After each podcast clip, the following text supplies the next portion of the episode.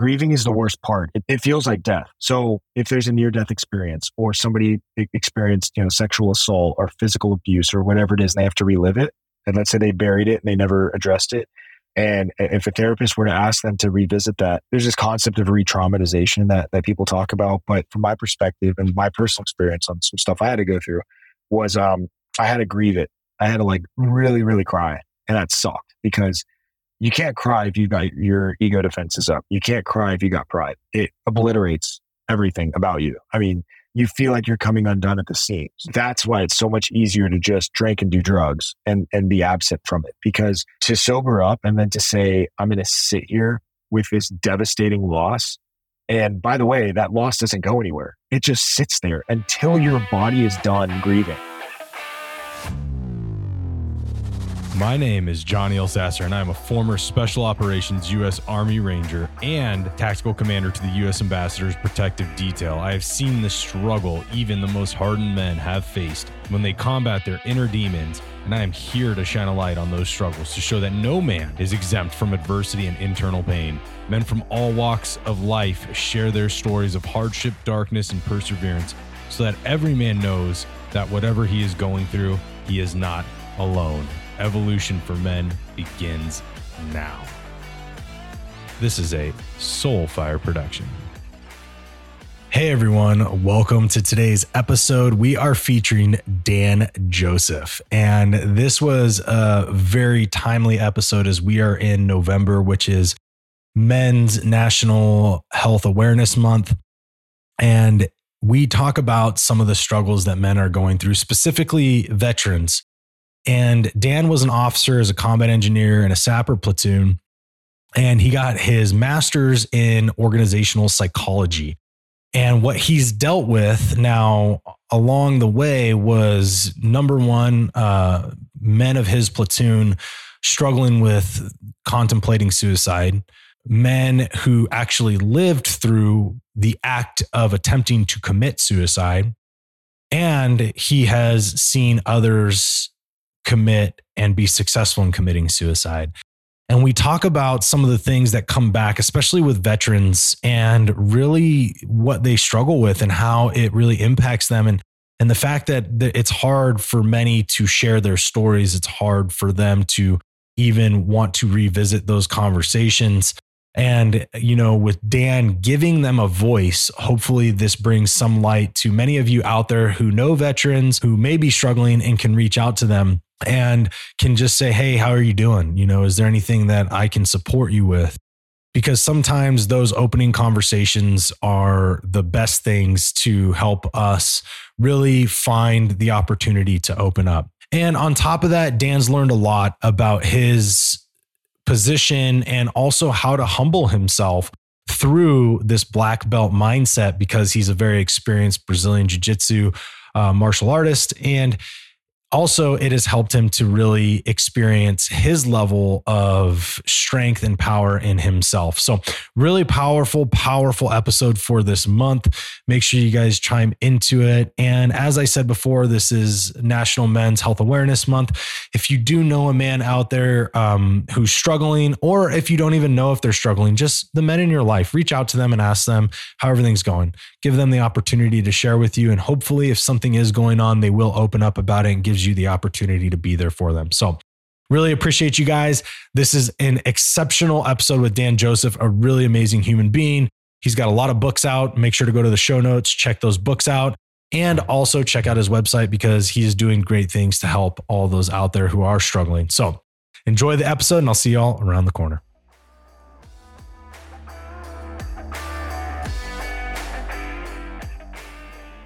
All right, everyone. Welcome back to the Art of Masculinity. Today we're on with Dan Joseph. Uh, he's been genetically modifying Iraqis for his whole. Wait, no, I got that mixed up. He's uh, from Iraqi parents. What's going on, brother? How you doing? What's up, dude? How's it going, man? You got most of that right, just the wrong order.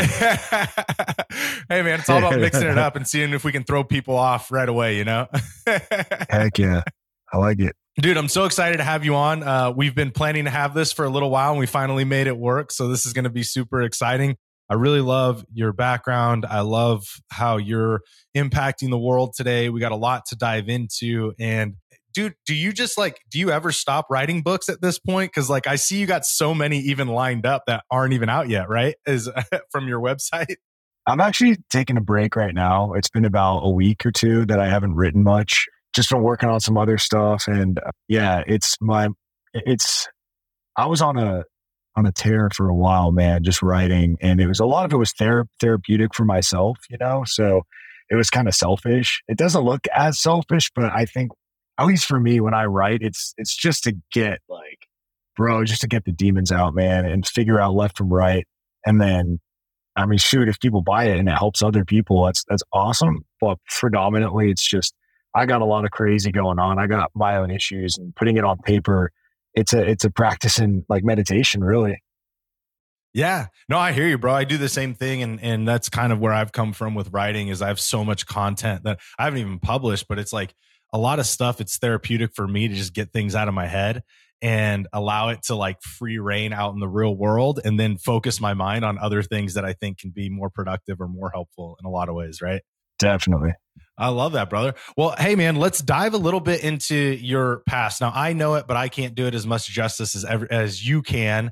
Uh, so let's give people a little bit of background, and we're going to jump into your story here because I think it's super powerful. Um, I'll give a couple of snippets. He wasn't genetically modifying Iraqis. He's got uh, yeah. Iraqi immigrant parents from the 70s that came over and they solidified their family here in America. Dan has served in the U.S. military as an officer, combat engineer on a sapper platoon. Really cool guys. I love, I love the sapper dudes. I was a regimental master breacher for Ranger Battalion, and that was a lot of fun. So I have a lot of respect for people who play with explosives. You played a lot with C4, uh, didn't you? Different shapes oh, and all yeah. that good stuff. Oh yeah, yeah, man, a lot of fun, a lot of fun. But I have a lot of respect for uh, explosives and people who love playing with them. you know, it's like the ultimate boy dream, right? don't don't eat the C4. That's what they told us. Do not put the C4 in your mouth. it's not as sophisticated it. as it looks, but yeah. but yeah, man. So we'll start there, brother, you know, with your military background and, and kind of where you're coming from and take us through what got you into really even writing and, and helping people the way that you have today. I mean, that starts with my soldier, Cody. He um, survived a suicide attempt my last week as platoon leader. And that, that like shook me um, because, you know, I was talking to the guy looking at him as he's alive and breathing. And I'm thinking, bro, you, you almost took yourself out of the world. Like, what the heck was that about? And uh, come to find out, you know, mental health is just way more, um, I want to say like elaborate, way more complex than than even books can can teach. You know, when it when it comes to dealing with people. So that was some of the stuff I was processing. Um, and at the same time, my buddy Austin.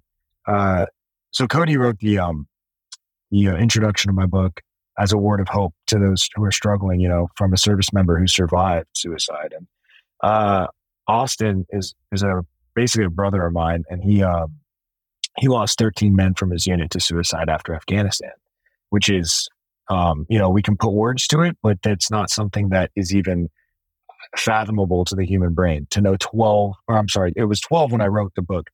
After the book was published, a 13th um, guy took his life, and he knows all you know, he was in Afghanistan with them, right? And so that kind of stuff uh, really bothered me, like at a deep, deep level, because you know, after being around soldiers and just seeing how, I mean, you get it, like the dark humor and, and just all the stuff that they they do and they put up with and they sustain.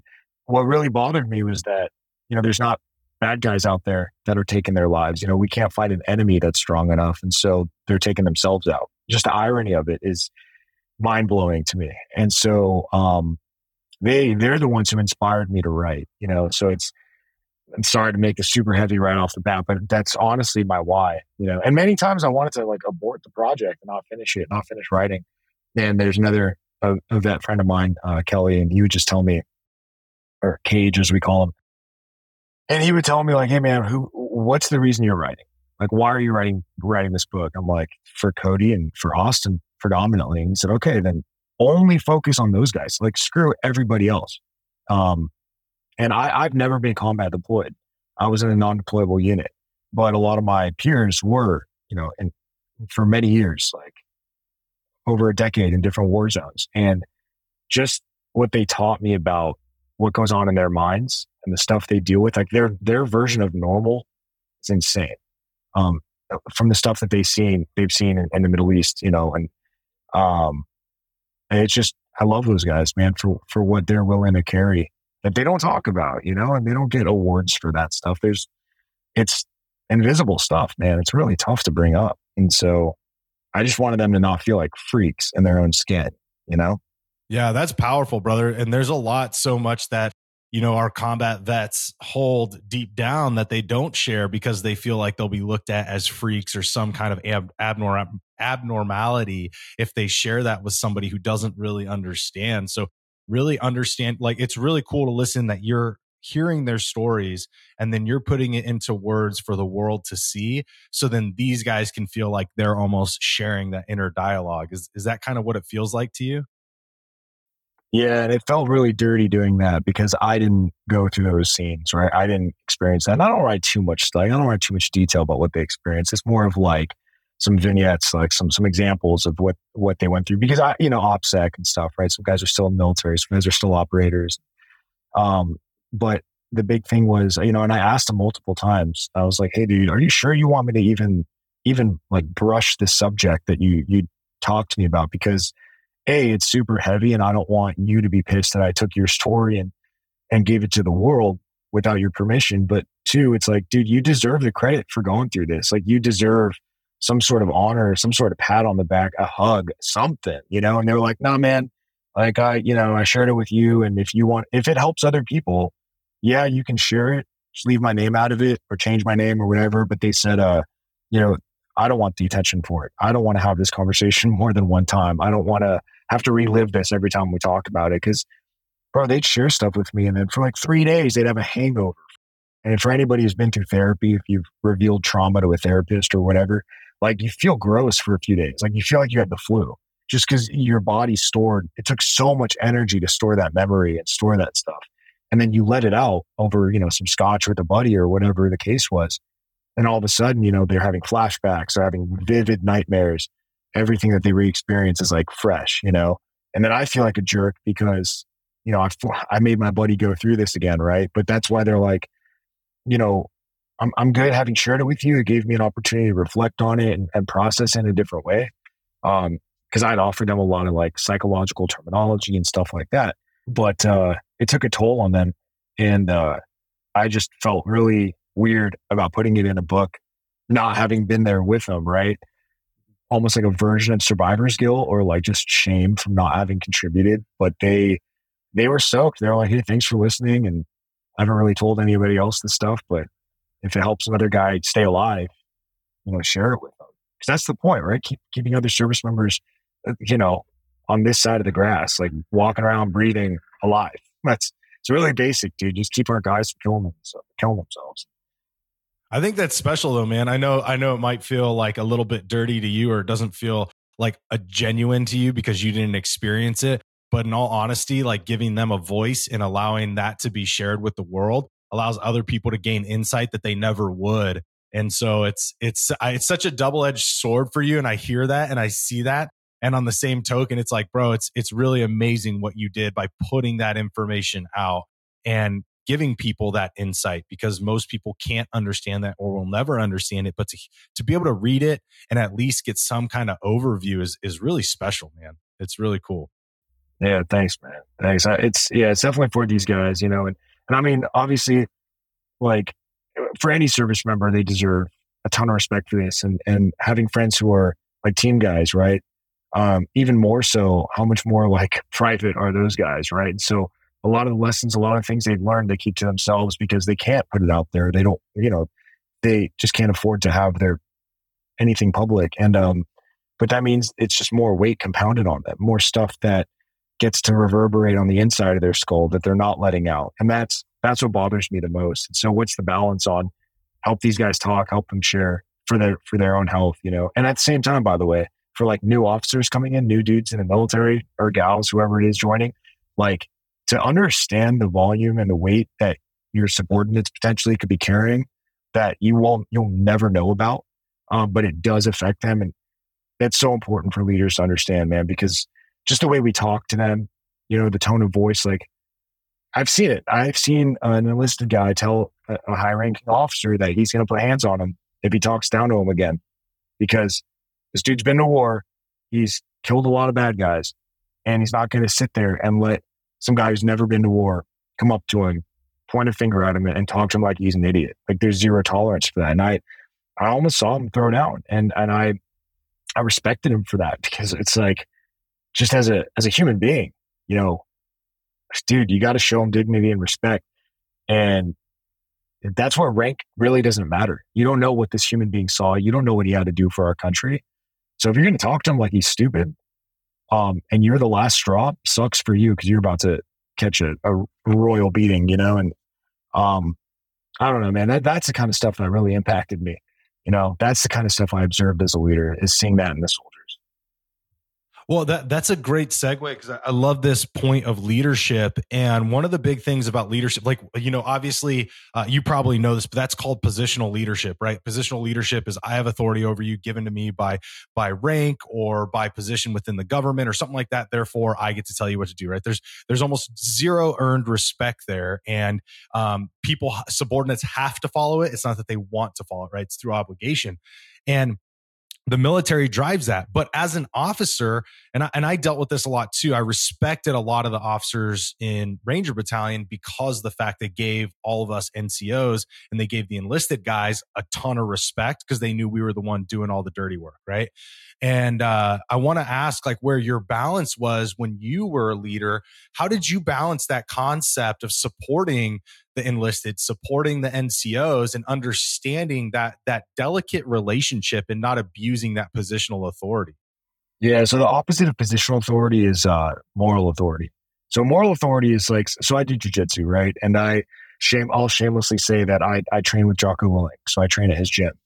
Um, and so being around men like that on the mats has taught me a lot about what leadership looks like and what it feels like in a visceral primal level. In the military, you know, I've, I had a lot of friends who are enlisted guys before I joined who were like really dear friends of mine, like brothers of mine, right? And some of them are on the SEAL team, some of them are uh, in the big Navy. They're rescue swimmers in the Navy, EODs, all because San Diego's a you know a Navy spot, right? So a lot of my friends were predominantly in that branch. And they told me like, look, dude, if you if you join as an officer, I joined at 32, you know. And so they said, uh, first of all, your age is going to be an asset because you you know you got wisdom that younger enlisted guys may want to know about stuff outside, you know, because a lot of these dudes were raised in the military, right? They turned 17, signed a contract, 18. So they said, um, definitely offer that wisdom, but don't be soapboxy about it. Like don't don't be condescending. Wait for guys to ask you, you know. But they they said that that's one thing. So be able to share wisdom and, and just be be a shoulder to lean on if someone needs it. But the other thing they said is don't ever walk into a unit as if you know anything because you don't. Like you're the officer, you're the least educated. Um, yeah, you might know the rules and UCMJ and all that, but you know who are the guys doing the job? Who are the guys that took the book and then actually lived it out? It's like you know the spirit of the law, as they say when it comes to looking at like a legislative act. Like what's the spirit of the law? Well, you look at you know doctrine, right? Doctrine says this is how long it takes to bang in pickets and put in a Bangalore and cut this much wire. This is how much C4 you're going to need to blow a bridge if it's made of this steel or it's this thickness, right? But then you talk to a guy who's been deployed and he's like, okay, well, let me tell you what we actually do when we're over there. And then he teaches you about bipping and all of that stuff, right? And so there's just so much to what these, what the, what the enlisted do in a combat zone to stay alive. You know, they've done it for years, decades. So especially as a new leader, it's so important to to give them the the spotlight, you know. And and now that I'm out, I always tell this to to like junior enlisted dudes going in that they're the most important guys in the brief. It's not the officer who says, "Look at my cute little marker and what I drew on the map," because you know battle planning is one thing. We did a lot of desert operations, like training, you know, and, and when I was in, and so you can draw something on the map that's like a click of obstacle or whatever it is. But what does that look like in 127 degrees in full kit as your dudes are banging out those pickets and damn near like granite, you know, because not all the dirt in the desert's the same. Sometimes it's really rocky. Um, and so, you know, the officer in charge will say, well, this is what I want. This is the commander's intent. Go get it done. But then you talk to the NCOs and they're like, nah, dude, that's, that's not how it's going to happen. First of all, it's going to be 200, 200 meters because that's all you need and we're going to canalize them using the terrain. Why would we build it out in the desert? Like you basically you become the subject matter expert. But if me as an officer were to say like, no, my the commanding officer said this, the, you know, the OIC said this, we're going to do it. I'd look like an idiot to my guys. They they'd leave me in the desert. Like the convoy would move, and I'd be out there with the pet pickets, you know. And so, um, so I learned very quickly because of the dudes that raised me up, like my friend Buddy and Trevor. There's all these guys that I write about my book who basically said, if we ever find out that you talk to a list, I mean, they never said this, but I felt in my heart that they would, they'd punch me in the face, man. If I were to end up being a jerk using rank, they'd they'd deck me, dude, for for going against everything that they stand for as as enlisted guys in the military. Mm, yeah, and and like that's it's so powerful because I think that's where we get a lot of uh uh, a lot of piss poor leadership in the world today comes from people not understanding that difference, right? And the fact that you were even open to listening to guys that, you know, by virtue of the military law, like UCMJ and by the structure of a hierarchy, you were in charge of, right? And a lot of people don't understand that difference between how to respect other humans for just being human, too. Like you also gave them a lot of respect because of their position in how everything operates, but also you gave them respect as humans that have have experience as well. That's really cool, man. That's an awesome balance that you were yeah, thanks, strike. man. I, I, you know, I wasn't like that my whole life. I have to give a lot of credit to like, well, one God because I feel like God really got me. He saved me through some some pretty dark stuff in my life when I was partying and around different substances and a lot of alcohol. But the other thing was jujitsu, man. Jujitsu like opened my eyes to um, what happens if you bring ego, you know, into an environment where there's greater greater men than you, you know, because a lot of these guys they they don't brag, they don't point to their rank. A black belt doesn't say, "Look, do you see the color of my belt? Do you see?" It's like, no, dude, just the way they carry themselves, you know. And if and many times I had to get broken off by them because I was acting a certain way or, you know, I, I had a chip on my shoulder. I, I wasn't disrespectful to, too much, but, you know, they shaped me. They definitely shaped me and they, they, they, man, they put fear in me that I needed to have. Um, basically fear of pride, fear of ego. That's, well, ego defensiveness. Um, they taught me how to be, be open, be vulnerable, but be strong at the same time. And because, and they lived it by example you know, they're they're patient with us. They're slow with us. They don't a, a black belt trying to bully a white belt would immediately turn into homicide. Like a black if a black belt wanted to go full throttle, like that person's not going to live. That's that's how lethal these moves are. And they would never go that far, obviously, and they wouldn't break any bones. Even it was just so cool seeing how kind they were to us um, on the mats. And again, a lot of these dudes being in the military, a lot of them being team guys, and having that approachability and just showing that love.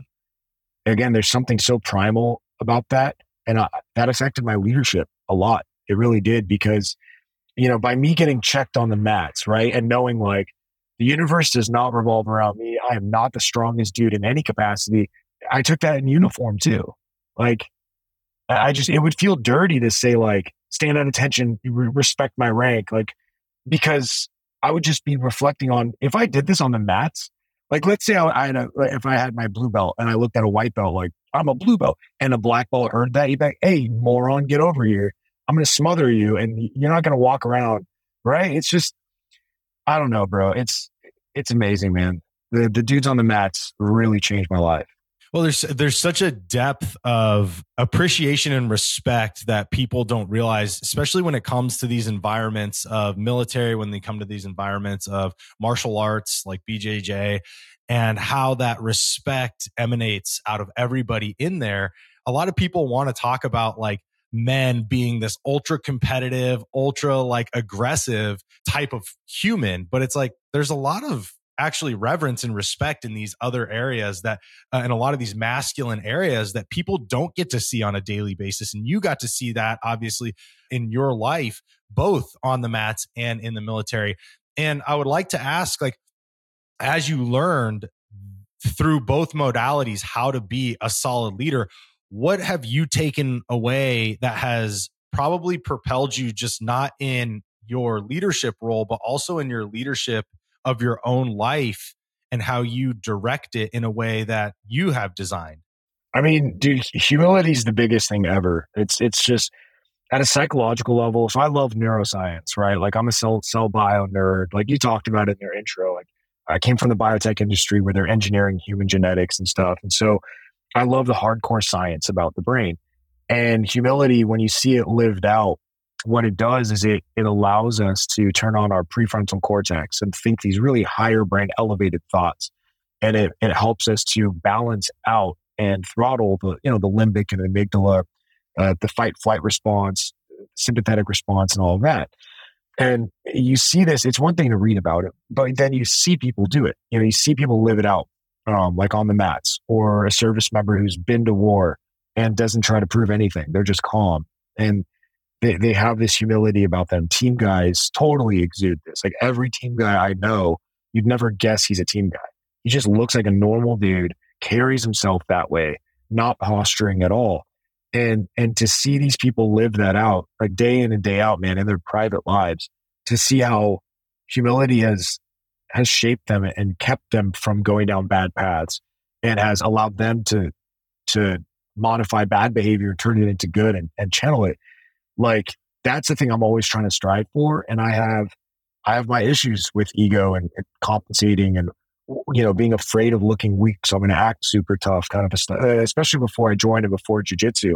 But it's it's forever going to be a part of my life. It's like uh, maintenance now. It's I got to constantly trim the weeds out of that that garden of my soul, if you will. And those weeds are always growing. They're sprouting up every every second of the day. And my ego will get me in trouble if I'm allowing my pride to rise up. And uh, like I'm part of a men's group and right now, and I had to tell him like, dude, I, this is my this is daily. I struggle with projection or transference and, and just ego defensive behaviors because of stuff I experienced when I was really really young.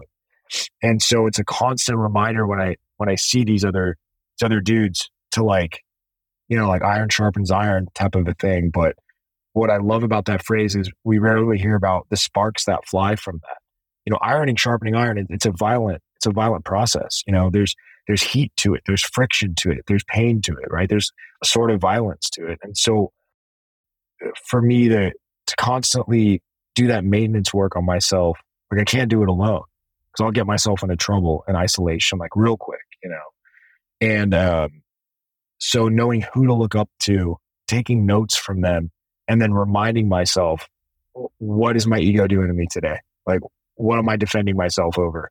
Because there's always something that creeps up. You know, I have to tell myself, dude, this isn't a fight. This isn't an, you know, everybody's chill here. Like, be nice, you know, um, be open, be vulnerable. I know that's a such a canned word right now, dude. There's it's such a horrible word right now, but um, but what that means is basically don't don't come at people with your guard up.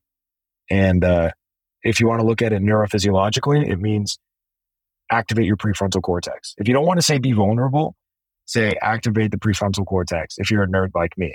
Because that's what it means. It's like, let me think higher brain thoughts, not survival mode, you know? Right.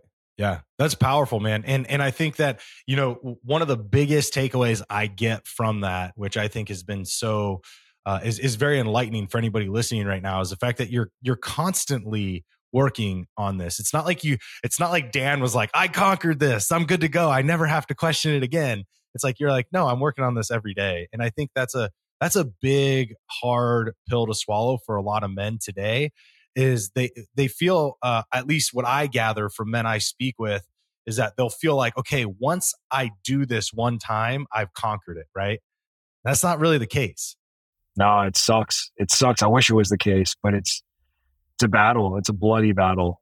Man it's yeah it's it's oh that's like the worst part about recovery, the recovery process in life. For anybody who's been like an addict or been part of a 12 step program or whoever's listening who's come from that kind of a life, um, when you go into recovery, you know, they say it's circular. It's like you're scaling the mountain, but you, you constantly revisit the same face of the mountain. You're just a little bit higher every time.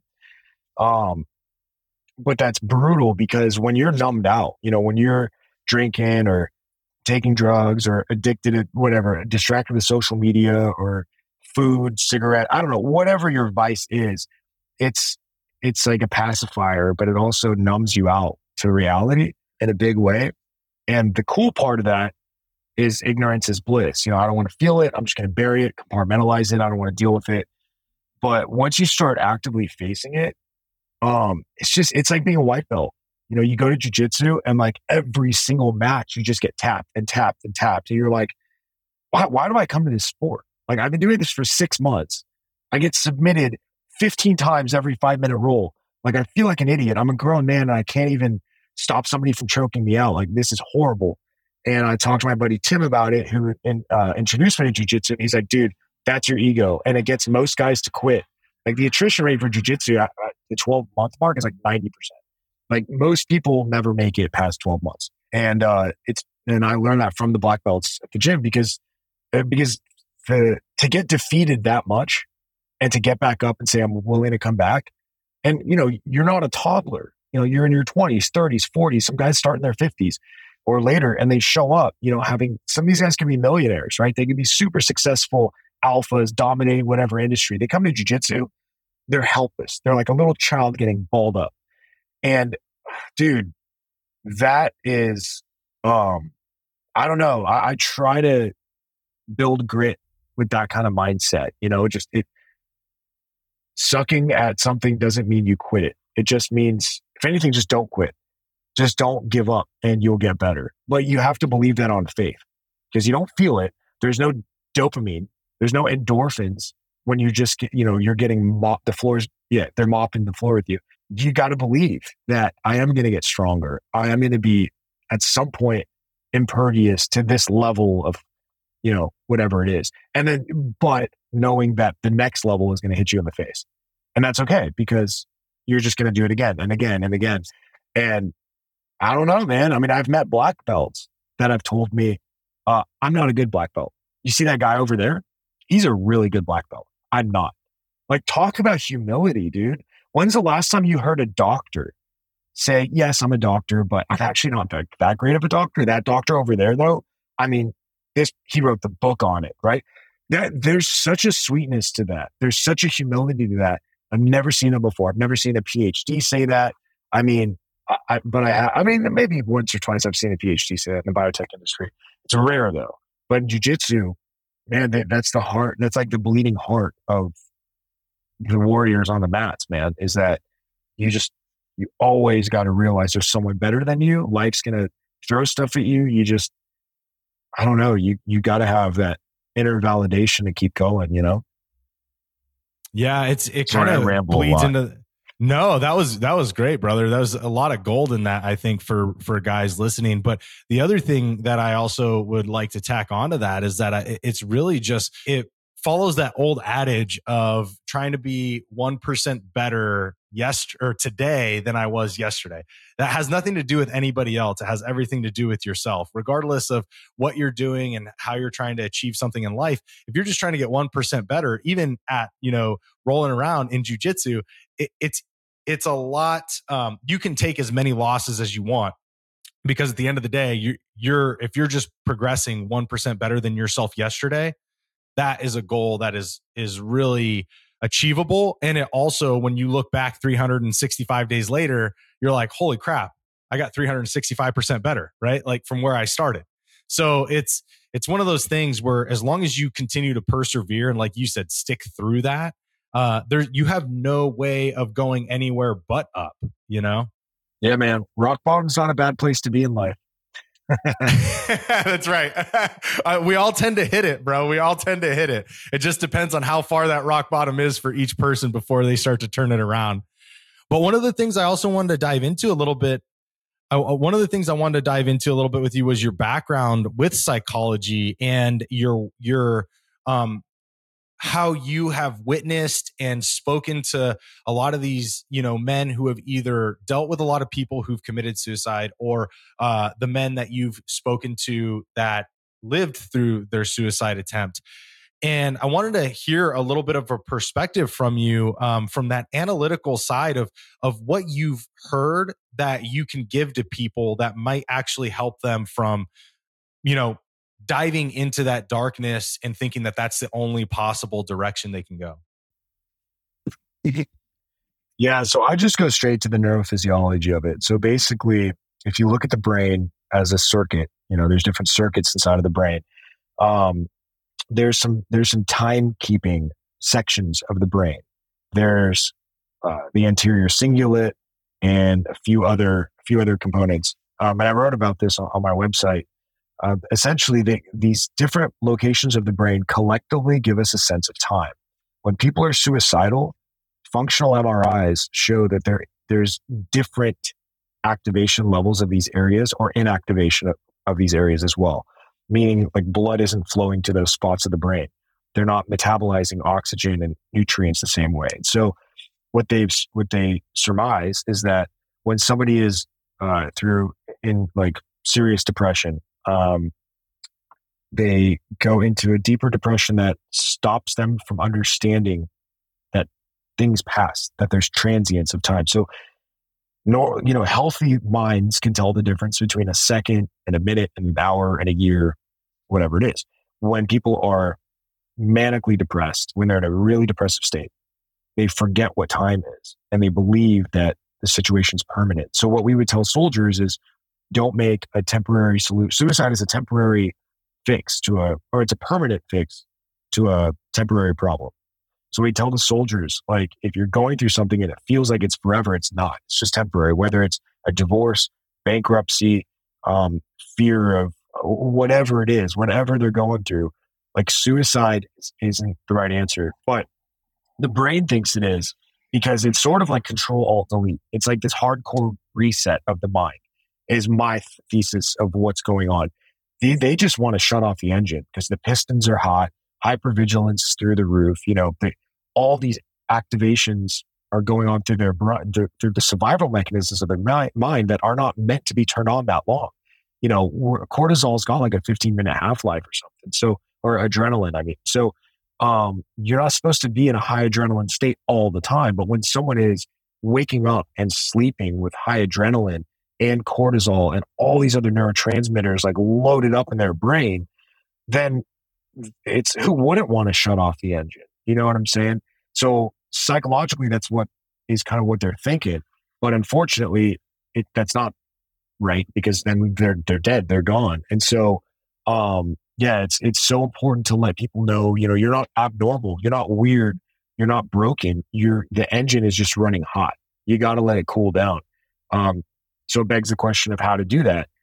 And honestly, that's self care. That's just letting people know that we all have the ability to take a load off. We all have the ability to to throttle down, to turn the volume down on some of the stuff in our lives. And so showing people, especially soldiers, you know, young folks who are in the military, how to do that is so important because you encourage them to to go seek out those those methods in their lives. And there isn't one size fits all. Everybody has a different personality, different interests, but you know, letting people know you have a brain that is extremely sophisticated, yet it has, you know, it, it operates with very specific parameters. And the shame about it and the suck the thing that sucks is when these dudes, you know, and gals, when people kill themselves, um, they didn't know.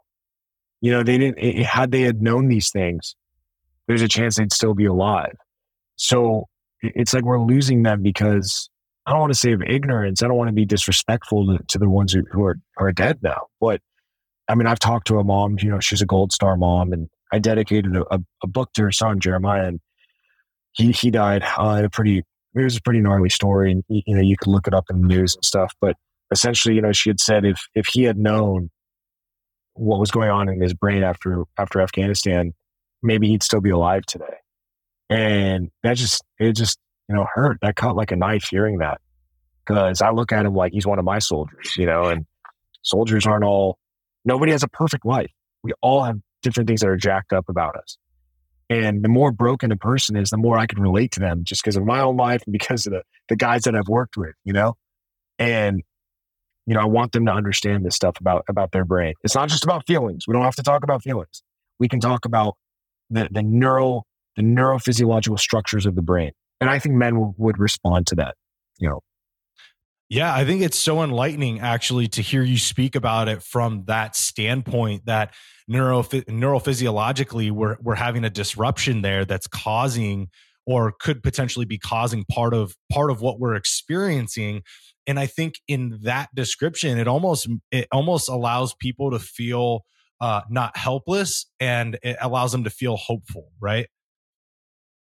Totally yeah it's that's a that's a definitely a different spin. So when you talk about this is there So, uh, is there something that you have heard of or something they have come across in these studies that helps to reactivate that particular part of the brain that could be helpful to give to people? Or is it kind of um is it kind of nuanced to where it's different for every single person? Um yeah, essentially like grounding, getting them back in their bodies. You know, they just have to become present again, whether it's jujitsu, yoga, stretching, playing guitar, interpretive dance, surfing, whatever it is, skydiving, you got to get back in your body because the reason why is this. What, what I mean by back in your body is you become aware of your five senses. Um, because that forces the brain to be aware of the present time environment. You're looking at the present environmental stimuli. You're not in a flashback anymore. Now, way easier said than done way easier said than done, depending on the trauma, the frequency of the trauma, at what age it occurred, and also the, just how horrific it was. There's all these different variables involved. Uh, and a lot of this has to do with appraisal, by the way. Appraisal meaning if I got punched in the face and you got punched in the face, it might be devastating for me. But you might not look at it. You might look at it like, well, that was exciting. So you appraised the same trauma differently, if you will.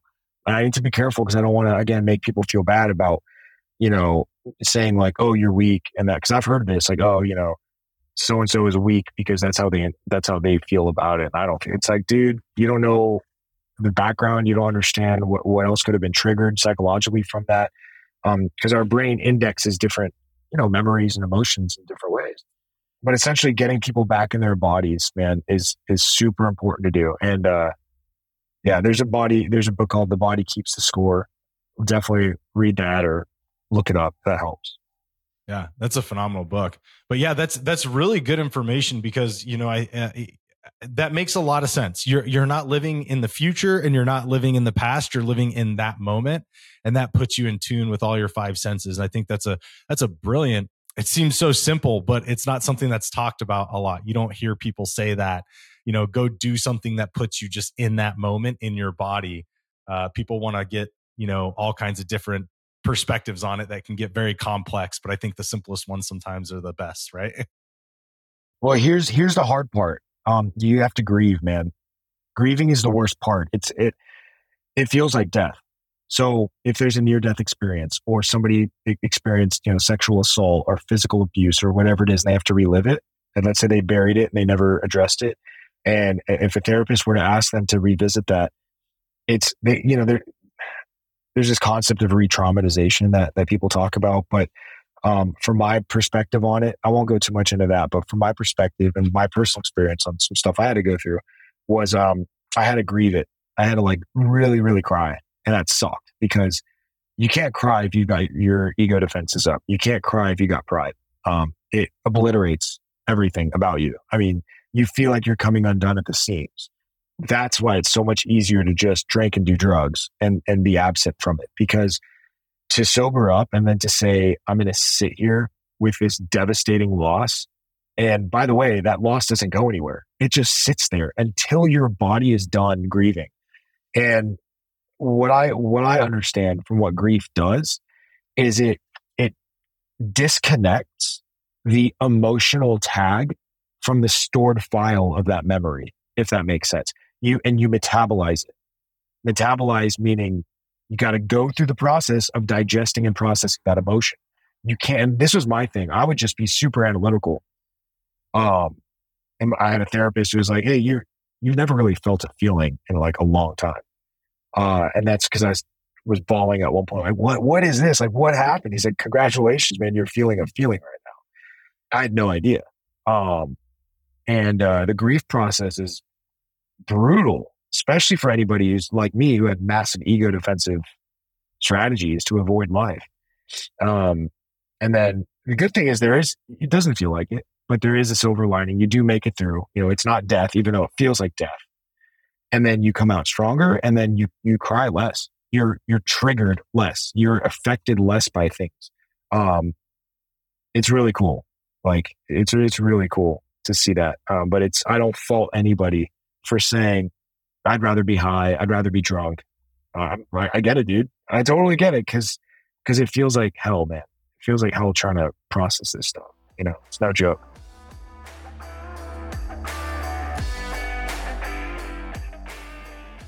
Hey everyone, want to take a quick second here and let you know about my new book, Design the Man Within. It is all about getting the everyday man the tools he needs to start becoming a better version of himself, but also becoming a man who loves himself and impacts the people around him positively. Go ahead to designthemanwithin.com and get your copy today.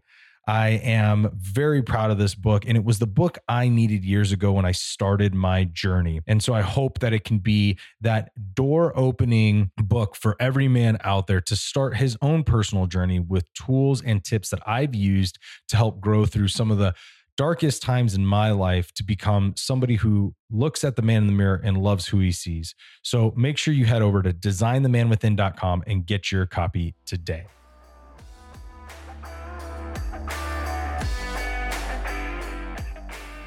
How can people how can you know people who are really hyper in their kind of ego and in their pride and in that guarded stance how can they try to even experience grief? Um, do you have any aspect to where they can see some insight there?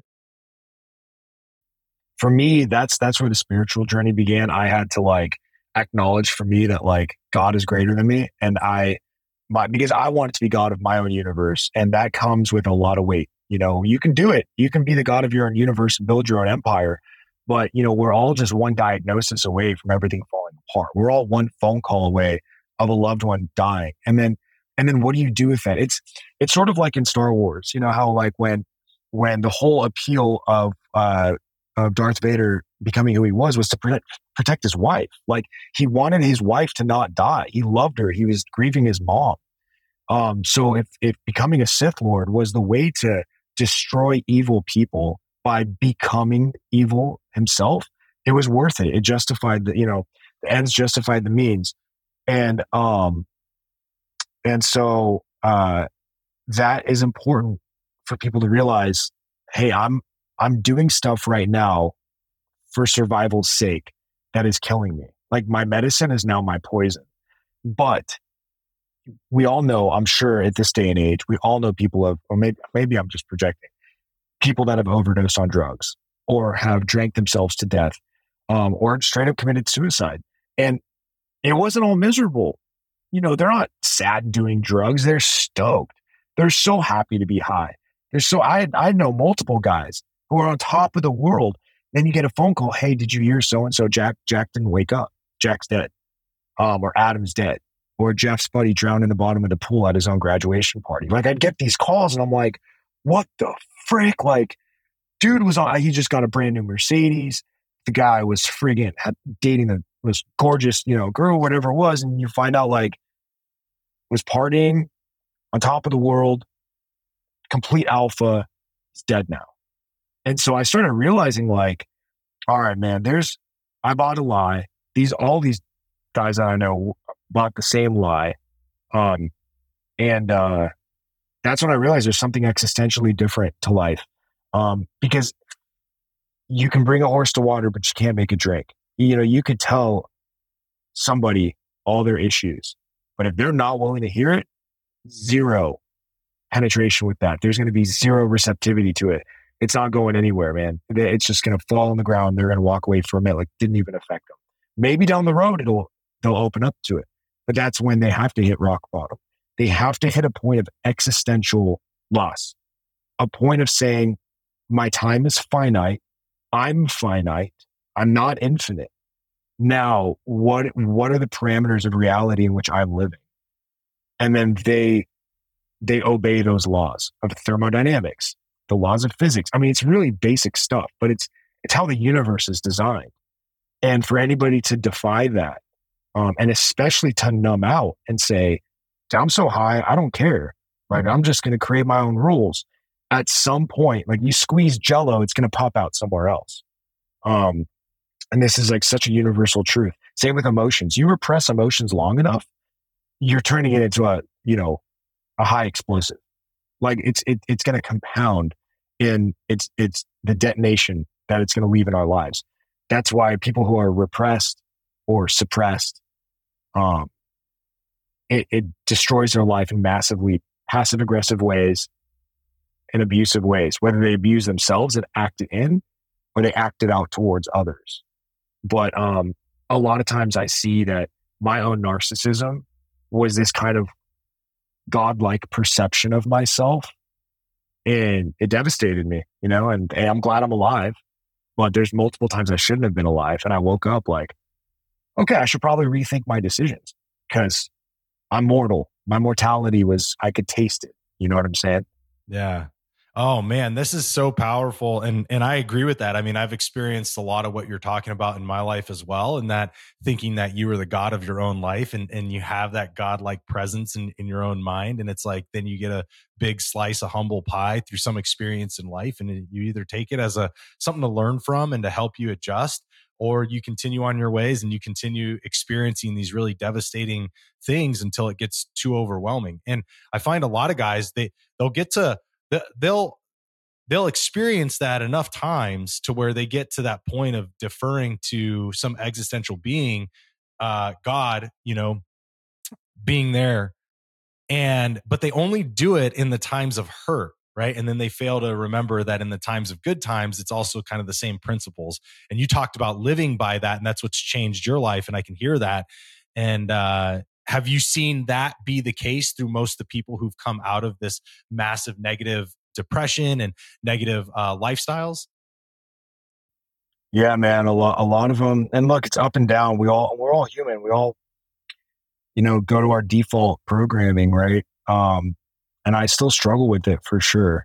Um, but my buddies who've made it through dark times, yeah, man, they all, they all have found this sense of greater purpose. Um, I'm, I'm trying to think of a guy who's who I've seen contemplate killing himself to where I'm like, I don't know if he's going to answer the call today. You know, um, I don't know if any of these guys that have survived it without this awakening of, hey, there's something greater than me. Because the cool thing is, it's greater than my pain too. That's the that's what I like about this. It presents this this objectivity, this mode of objectivity, where you're allowed to metacognitively exit your own brain and look at yourself from this deity's perspective, from God's perspective. You look at your life and say, oh, these are mountains, these are molehills. I wouldn't know that from my stance. But it's just like, you know, terrain association, right? Like you could be looking at, you know, you have a grid coordinate to get to. And you're like, there's no way I'm freaking getting around this mountain. Like, this is the stupidest land nav course ever. Like, this is impossible. This whole mission is crap. And then someone else with, you know, the geospatial data is like, bro, you don't understand. There's a very level path. You just got to look past that mound, get through it, and then you're going to get to your spot. You can't have that perspective in and of yourself. I mean, how stupid would it be to be in the military and like go, you know, fight the enemy and not know the terrain and just look at it at eye level and say, I'm going to base all of the tactics of the battlefield from my feet standing on this little patch of dirt, looking at, you know, this 300 square kilometer desert. There's no way. So you have the geospatial data, right? You look at things from space. That's how I understand God to be in my life. Like, what's an external perspective outside of space and time of what's going on? Because I'm probably freaking out over fighting for a stupid parking spot and what that means about not me being maybe not being a strong enough man in life to then realizing like I should probably chill out and just be grateful that you know what I don't have cancer. I don't have a, a, a terminal disease right now, and I know somebody who has it. I know somebody who just told me he's got a few more months to live with, with uh, pancreatic cancer. Like those are the things where I have to tell myself, like, dude, you literally just talked to a guy. I just met a random guy at a cafe who had like an F cancer t-shirt. I'm like, what's that about? Because it's all like rainbows and unicorns and it's just hilarious shirt. He's like, oh, I've got like, I've probably got a few more months to live. I'm just like, dude, what the frick? Like, I was drinking that coffee. Like, this is this is an existential coffee right now. You know what I'm saying? Like that's the kind of perspective I need to have to respect the the finality of life, to know that I do need to live a very intentional life and to just show love to other people. Because I don't want to. I want to be all about myself and I'm all important and everything's about me like I'm a giant toddler. But dude, how many people are walking by us that, you know, um, are hurting every I mean, everybody is. And I just had a conversation with the guy before the podcast. Um, I won't say his name. I just met him, and he was like, he's getting divorced. He's a military guy. He's in the military, and uh, he talked about how he was just about to kill himself, like not too long ago, um, until he realized it was because of codependency. Um, but when his wife said she wanted a divorce, he said, "Okay, well, I'm going to get my gun and I'm going to go shoot myself in the head." And uh, dude, it's like, how do I got to remember to show love to people because uh, you know he doesn't look. This guy looks like an alpha, dude. He's a freaking stud physically, like absolutely crushes his workouts. Um, dude's been there, done that, been in multiple combat tours, and yet almost killed himself because of a break. You know, not just a breakup, but what I'm saying is that's the stuff that reminds me as a human soul, I'm I'm here to show love to other people and bring a light to other people. And it's not of my own accord. I'm too much of an idiot to, uh, to, to know this of myself. That had to have come to me from a more enlightened source because I'm so caught up in my own issues that I need an outside source to poke me on the shoulder and be like, hey, man, remember, it's not about you, it's about other people. So try maybe for a minute today to think about somebody else. And I, I constantly need those reminders. Dude, that this right here, I couldn't have picked like a better rounding out to this conversation because that right there, just a mic drop, man. Like that that understanding and perspective you just gave, I think is gonna hit so many men out there that are listening to this show today. Um, I mean, it hits me to hear you say that because I know I live in this in a lot of that mindset too. I need that reminder. Uh, I don't carry that with me. And uh, really cool to hear your perspective on it and how you've experienced that in life. Brother this has been such a great conversation. I want to talk to you like all day because you just have such cool perspectives. I love the analytical brain but i also love the spiritual uh, perspective you also take in complement of it. And uh, i want to let everybody know where to follow you um, how to find you and then how to be part of what you got going on because we didn't talk about it a lot but you do have a lot of books. You got some in the cooker uh, that are going to be coming out and you also have a couple from backpack to rucksack your combat psych handbook. Um, is the black belt mindset out? Is that out yet? Uh, yeah that's out yeah. Okay so that is out. So i mean how can people find you? How can they get involved with you? How can they be part of your ecosystem brother yeah, I mean, uh, man, oof, that last part made me really emotional. Sorry, still trying to recover from that. Oh, the feelings, dude. Bro. It was good, um, man. You were channeling that. That was powerful. Oh, bro. Um, combatpsych.com is my website. Uh, my books are on Amazon. You can find them on Amazon, or you just go to my website and like preview them and stuff. Uh, the the handbook is like totally free on the website. Um, you can also purchase it on Amazon, but it's dedicated to a uh, to a soldier who you know died by suicide basically. And uh, yeah like i said it's a super complex story but because of jeremiah's loss like the book is free um, out of respect for him and his family. But uh, but the books are available on amazon. I'm kind of repeating myself. That's it man. Yeah. that's pretty much it now i'll You're put good. these more books out in the next uh, hopefully six to 12 months Beautiful, brother. Well, we're, we're going to link your website in the show notes. So, everybody, if you want more of Dan, make sure you go to the show notes. We'll have his books listed. Make sure you check out his website, get involved with him. Dan, you're an amazing human, dude. I, I love talking to you. This has been a special conversation. It hit me emotionally too. The end of that, I'm still trying to recover as well. So, your impact with your words was was was powerful, man. Um, really appreciate the, your time. And before I let you rip out of here and uh, go play for the rest of the day, my last question for you is what does the art of masculinity mean to you? Humility, man. Humility. Hmm. Having great power, training to have great power, like, but not not flexing it, keeping it private until the appropriate time. Um, that's that's hmm. what I've seen lived out. And I'm striving for that, man. Oh, I love that. That one hits home for me too. A, uh, it's definitely one of the preeminent themes that I believe in the art of masculinity and, and really appreciate you saying that. So, all right, brother. Well, to everybody listening, as always, remember that the world deserves a better caliber of man and it's our obligation to give it to him. All right, Dan, thanks, brother. Yeah, man. Thank you.